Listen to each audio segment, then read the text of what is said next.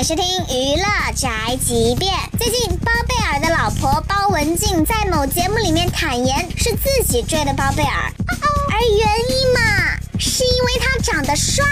你是什么时候瞎的？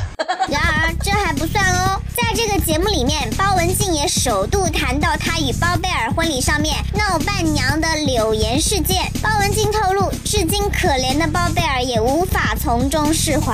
我觉得我还好，贝尔确实有点脆弱。就我们结婚那个事情，我不知道你们知不知道？我知道。Excuse me，包贝尔可怜，我服你。你老公去闹你的伴娘，你竟然一点都不生气。果然，包文婧是向着自己老公说话。你不代表这个包贝尔道歉也就算了，还说这些话，就不怕再给包贝尔？